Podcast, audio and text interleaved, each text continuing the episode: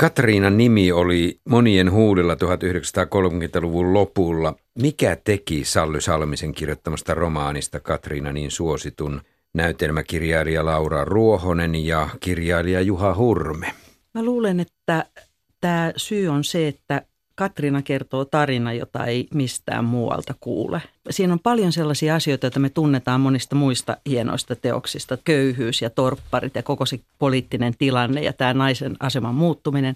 Mutta Sally Salminen on ensimmäinen, joka kertoo sen sisältä päin. Tämä tulee yhtäkkiä joku nainen, joka kertoo, että miltä tuntuu heiluttaa viikatetta ja kuinka se raskas työ tuntuu ruumiissa ja tuo metsästä tukkeja. Eli semmoinen tarina, joka on jäänyt niin kuin tavallaan sen aikakauden kaikilta mieskirjailijoilta huomaamatta, että tämmöistäkin tapahtuu. Että tämä on varmaan yksi syy. Että semmoinen reitti maailmaan, jonne kukaan muu ei ole meitä vienyt.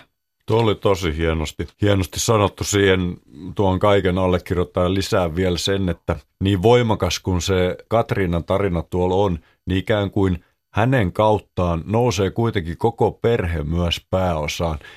Huikean koskettavaan tämä 4 lapsen tarina, puhumattakaan tästä eriskummallisesta patologisesta valehtelijamiehestä Juhanista, joka on niin kuin heikoin mahdollinen, jota heikkoutta ei myös yhtään niin kuin pidetä piilossa. Ja sitten syntyy tämä lähes käsittämätön, mutta juuri siksi niin uskottava syvä rakkaus tämän Katriinan ja Juhanin välille. Ja tämä on tosi olennaista siinä, että laajenee niin kuin, se ei ole vaan yhden naisen kuvaus niin keskeinen kuin nimihenkilö onkin, vaan se on iso hieno kirja ihmisistä. Nimenomaan, että tavallaan tämä, kun kerrotaan Katriinan tarina, niin yhtäkkiä kerrotaan kaikki ne kertomatta jääneiden naisten tarinat. Ja tämä, mitä Juha sanoo, se on ehkä niin kuin suurin ihme, mikä tätä kirjaa lukiessa tapahtuu, on, että se alkaa siitä, että heikko, heiveröinen, vähän huijaava mies houkuttelee täysin väärin lupauksin tämmöisestä turvallisista oloista lahjakkaan tytön, jota kaikki haluaisi puolisokseen, todella surkeisiin oloihin, niin kuin semmoiseen niin kuin romusakin joukkoon sinne Ahvenanmaalle. Ja sitten kun sä oot lukenut kirjan, niin tämä on yhtäkkiä yksi vaikuttavimpia rakkaustarinoita, mitä on lukenut. Että ehkä kaunein repliikki tässä kirjassa on se, että Katriina sanoi, että sä oot rehellisin ihmisen, jota mä oon koskaan tavannut. Ja, niin, ja Juhan sanoi, että mitä, että mähän on suurvalehtelija. Sanoit, mutta sä et ole koskaan menestynyt, yhtään etua et ole saanut valheilas, pelkkää haittaa. Juhan sanoi, että sain sinut ja sanot niin, että minutkin sait, kun valehtelit niin huonosti. Että jos olisit ottanut nimenomaan kaikki edut mukana, tämä avioliitto olisi kaatunut. Että sä oot niinku huonoin valehtelija, niinku puhtain rehellisin ihminen.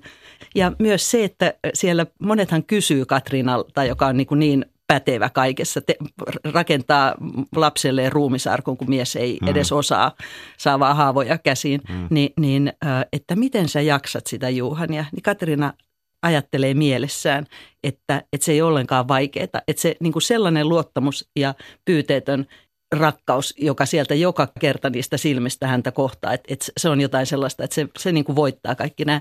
Että se on kyllä täysin mulle kirjallisuudesta ja varmaan elämästäkin, ehkä elämässä on nähnyt jotain sen tyyppistä rakkautta, mutta häkellyttävä. Toi on hienoa, kirjallisuudessa vähemmän, elämässä enemmän. Kyllä. Ja juuri mistä sä aloitkin, että toi on mitä erityisin kirja. Sä yhden tärkeän asian nostit tuossa myöskin esille. Sellainen hiljainen älykäs huumori, joka tässä hyvin traagisessa kirjassa on. Kyllä. Esimerkiksi tuo Juhanin kautta, mutta joka kuitenkin helmeilee siellä koko ajan. Mä rakastan semmoista kohtaa, kun haaksi rikkoutuu silloin ihan kuoleman kielissä siihen pienelle luodolle. Niin Juhan sanoo, että he on kuin Robinson Crusoe, ja Katriina kysyy sitten vilpittömästi, että kun Juha kertoo vähän tästä, että oliko hän ahvenanmaalainen, johon Juhan sanoo, luultavasti. Ja tähän ei niinku pysähdytä, vaan mennään heti eteenpäin, mutta se on vaan ihanaa. On. Ja myös siellä koko tämä seikkailu, joka tavallaan, että se on hirvittävä tämä, että sieltä on löytynyt luurankoja ja ihmisiä kuolee ja hukkuu. Samaan aikaan nämä 2 aikuista, jotka rakentelee siellä majoja ja tekee, niin siihen saakka, kun se nälkä käy liian riipasevaksi, niin se on myös seikkailu. Tässä on hirveän jännittävästi niin kuin kauhean monta tyylilajia siinä.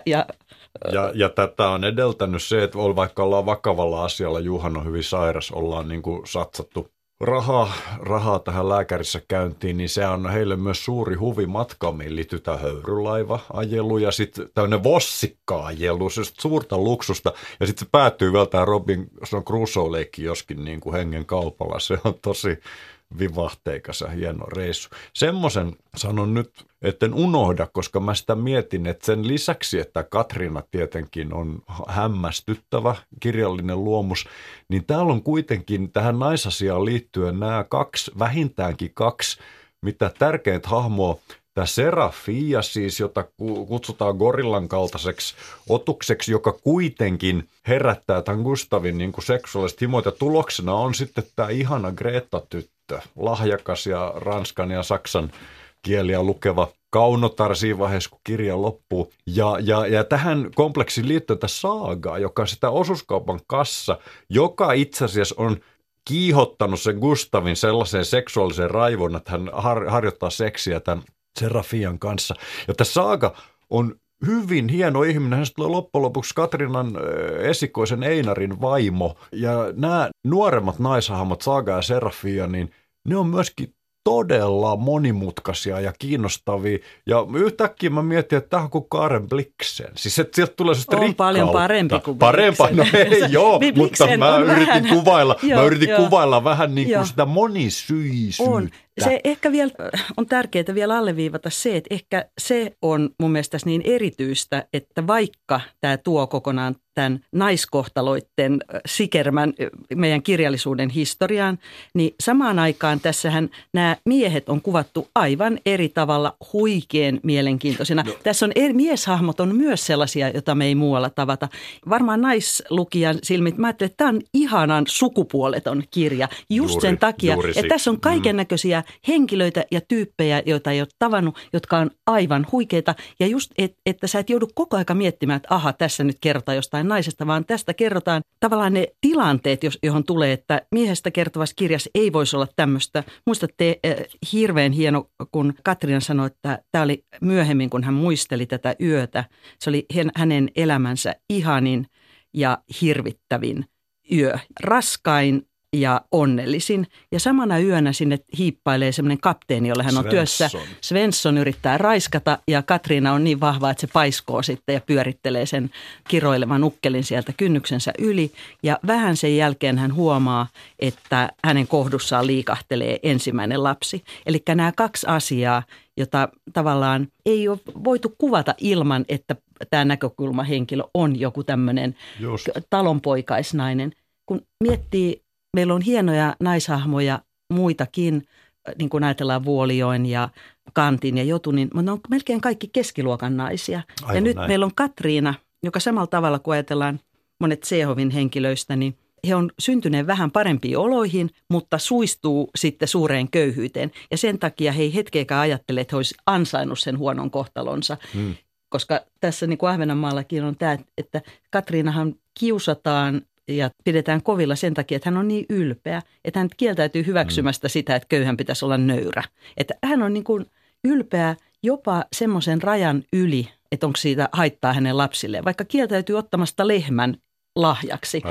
Mieluummin kuin nöyrtyy, antaa itsensä ja lasten nähdä nälkää. Se on huikea tilanne. Se on ihan kuin joku Ibsenin Brand. Ibseninkin Brandia haukuttiin, että itsekäs, niin saatikka sitten nainen, joka mieluummin kuin on nöyrä, niin antaa myös lastensa kulkea nälässä. Hurja henkilö. Mutta kuinka paljon siinä on itse asiassa sitä 30-luvun kuvausta, se naisellinen, itsenäinen, naisellinen, vahva nainen, jota Katri Vala edusti 30-luvulla. Kyllä minä näkisin tässä kirjassa kuitenkin vastakkain tämä miesrooli ja naisrooli. Tässä on vahva nainen, mutta sitten miehet. Miehet ovat kuitenkin vähän sellaisia, että ne ei tajua oikein missä mennään. Ikään kuin ajelehtivat sinne tänne ja sotaa kohti ollaan menossa. Mutta kyllä tässä on musta olennaista se, että en siis vastaaväitä, mutta niin Katriinan tekee nerokkaaksi hahmoksi, että hän ei ole ollenkaan siis täydellinen kuitenkaan. Hän on ihminen, erehtyväinen ja on hyvä myöskin muistaa, että kirja päättyy hänen joksekin täydellisen tuhoon. Hän kurjistuu, vanhenee, hänen viimeinen trippi Maariahamminaan surkee, hän pakenee pois, hän näkee siellä rakkaan Einarinsa tämän saagavaimon lapset, mutta hän ei enää kykene niin kuin kohtaamaan heitä ja hän kuolee sinne yksinäiseen mökkiin. Eli mä ihailen, että tämä on niin makeilematon. Että tässä ei mun mielestä niin kuin käristetä taas niin, että naiset olisi jotakin erityisempiä kuin miehet, vaan tässä on hirveän hyvä tasapaino, kun saanko Laura, tohon, saat heti. Joo.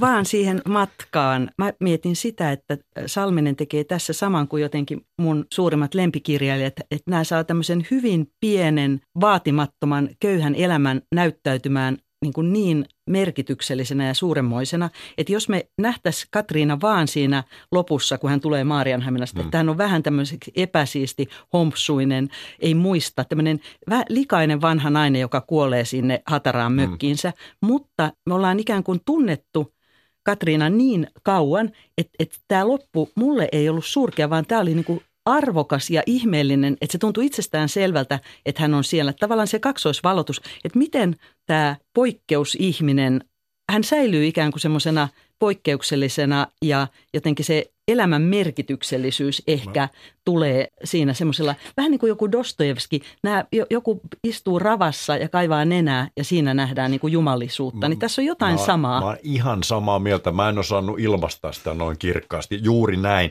ja silti niin kuin se on musta huikeeta, että niin kuin jollakin tasolla, sosiaalilautakunnan tasolta katsottuna hänen elämänsä loppuu katastrofiin. Kyllä. Ja mistä on niin kuin kummitukset kaukana, niin kun hänen viimeinen visio on tämä purjehtiva Juhan, joka tulee noutamaan, niin se on vaan niin kaunista, että melkein nytkin itkettäisiin, koska se on huikein voimakasta. Nyt hei, kaksi asiaa sanon nopeasti taas, että muista ne sanoo. Mun käsittääkseni tästä on vaan yksi suomennos, eli Augusti Simojoen silloin heti 1936, se on surkea. Siis Augusti on ihan jees, mutta mä oon lukenut tämän alkukielellä ja tämä on kirkas ja puhdas kirja. Samoin. Ja suomennos on jäänyt sinne 80-90 vuoden taakse. Se on surkea ja se on niin kuin nyt suuri vahinko, ettei sitä ole korjattu. Ja tästä saisi aivan huikein, kun se suomennettaisi uudestaan. Mäpä teen sen itse, koska mä aina pitäisi ruotsiksi kääntää. Ehdit sanoa. Vaikka nyt tuli kärpäillä siitä, kun se loistava. Käännetäänkö yhdessä? Jompikumpi tekee raakiksi ja toinen jatkaa. No, mutta siinä olisi järkeä. Ei kun nyt, koska tämä, mutta sitten toinen asia. Sally Salminen kirjoitti 17 kirjaa, joista 11 ei ole käännetty ensinkään suomeksi. 6 on käännetty. Mä oon lukenut niistä 2. Vid Havet, eli Meren saari, no väärin käännetty sekin nimi ja huonosti. Ja sitten vielä kamalampi käännös, siis Prins Efflam-niminen mestariteos on käännetty Kalastajakylän prinssi, joka jo siis on ihan oksennuttavan kamala nimi sille. Ja nämä kirjat on vähintään yhtä hyviä kuin Katriina. Ja nyt mulla on vaan se nälkä, että mitä niissä 14 muussa on ollut. Ja miksi niistä valtaosa ei Suomenkielelle tuotu, niin mitä ajattelee Ottava? Sally Salmisen suomalainen kustantaja. Mitä helvettiä? Ja tämä on, kun mä mietin, että mulla on myös 2 asiaa, jotka mä haluan täällä sanoa. Toinen on se, että tämä Katriina on loistava.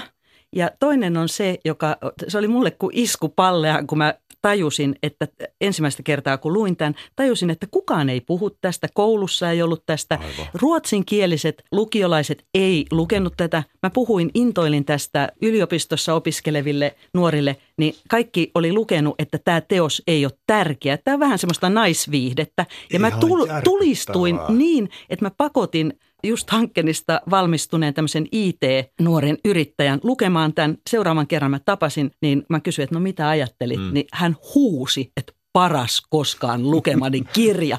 Ja mä mietin, että mikä yhdistää niin ulkoisesti näissä hänen ja Katriinan kohtaloissa on aika vähän yhteistä näyttää, mutta nimenomaan varmaan just nämä syyt, että se yhtäkkiä oli se puuttuva pala, että yhtäkkiä siinä tuli koko se ikään kuin nuorten naisten meidän historiasta, niin kuin se puuttuva pala, niin se on yksi tässä. Mutta toinen on se, että tämä piilohuumori esimerkiksi, että tässähän ei ole sellaisia vitsejä, joissa on niin kuin valot ympärillä roiskuu ja näyttää, vaan että koko ajan sä katsot niin kuin älykkään hiljaisen huumorin kautta ihmisiä, joita sä et ole koskaan muualla tavattu. Kyllä tämä pitäisi saada niin kuin punaisen viivan ja Pohjantähden rinnalle kaikkiin kouluihin. Juuri tämä Pohjantähti. Nimittäin tässä voi laskea tämän tapahtuma-ajan, eli suunnilleen Katriina, fiktiivinen hahmo, on ajateltu syntyneeksi 1860. Ja suunnilleen 1930 hän kuolee. Siinä olisi se 70 vuotta, kyllä, mikä voidaan arvella hänen elävän. Eli silloin 1880-luvulta alkaa tämä teos, joka etenee sinne 1930. Tämä on se Pohjantähden aika. On se. Ja nyt on. Väinö Linna, mitä ikinä hänestä ajattelemmekaan, ohittaa naiset. Ihan törkeällä tavalla, siis niin kuin Pohjantähdessä ihan yhtä lailla kuin Tuntemattomassa sotilas. Hän kirjoittaa miesten historiaa miesten kautta, ja nyt meillä olisi oikeasti tämmöinen tärkeä tilaus tälle kirjalle, jonka voisi tarjota.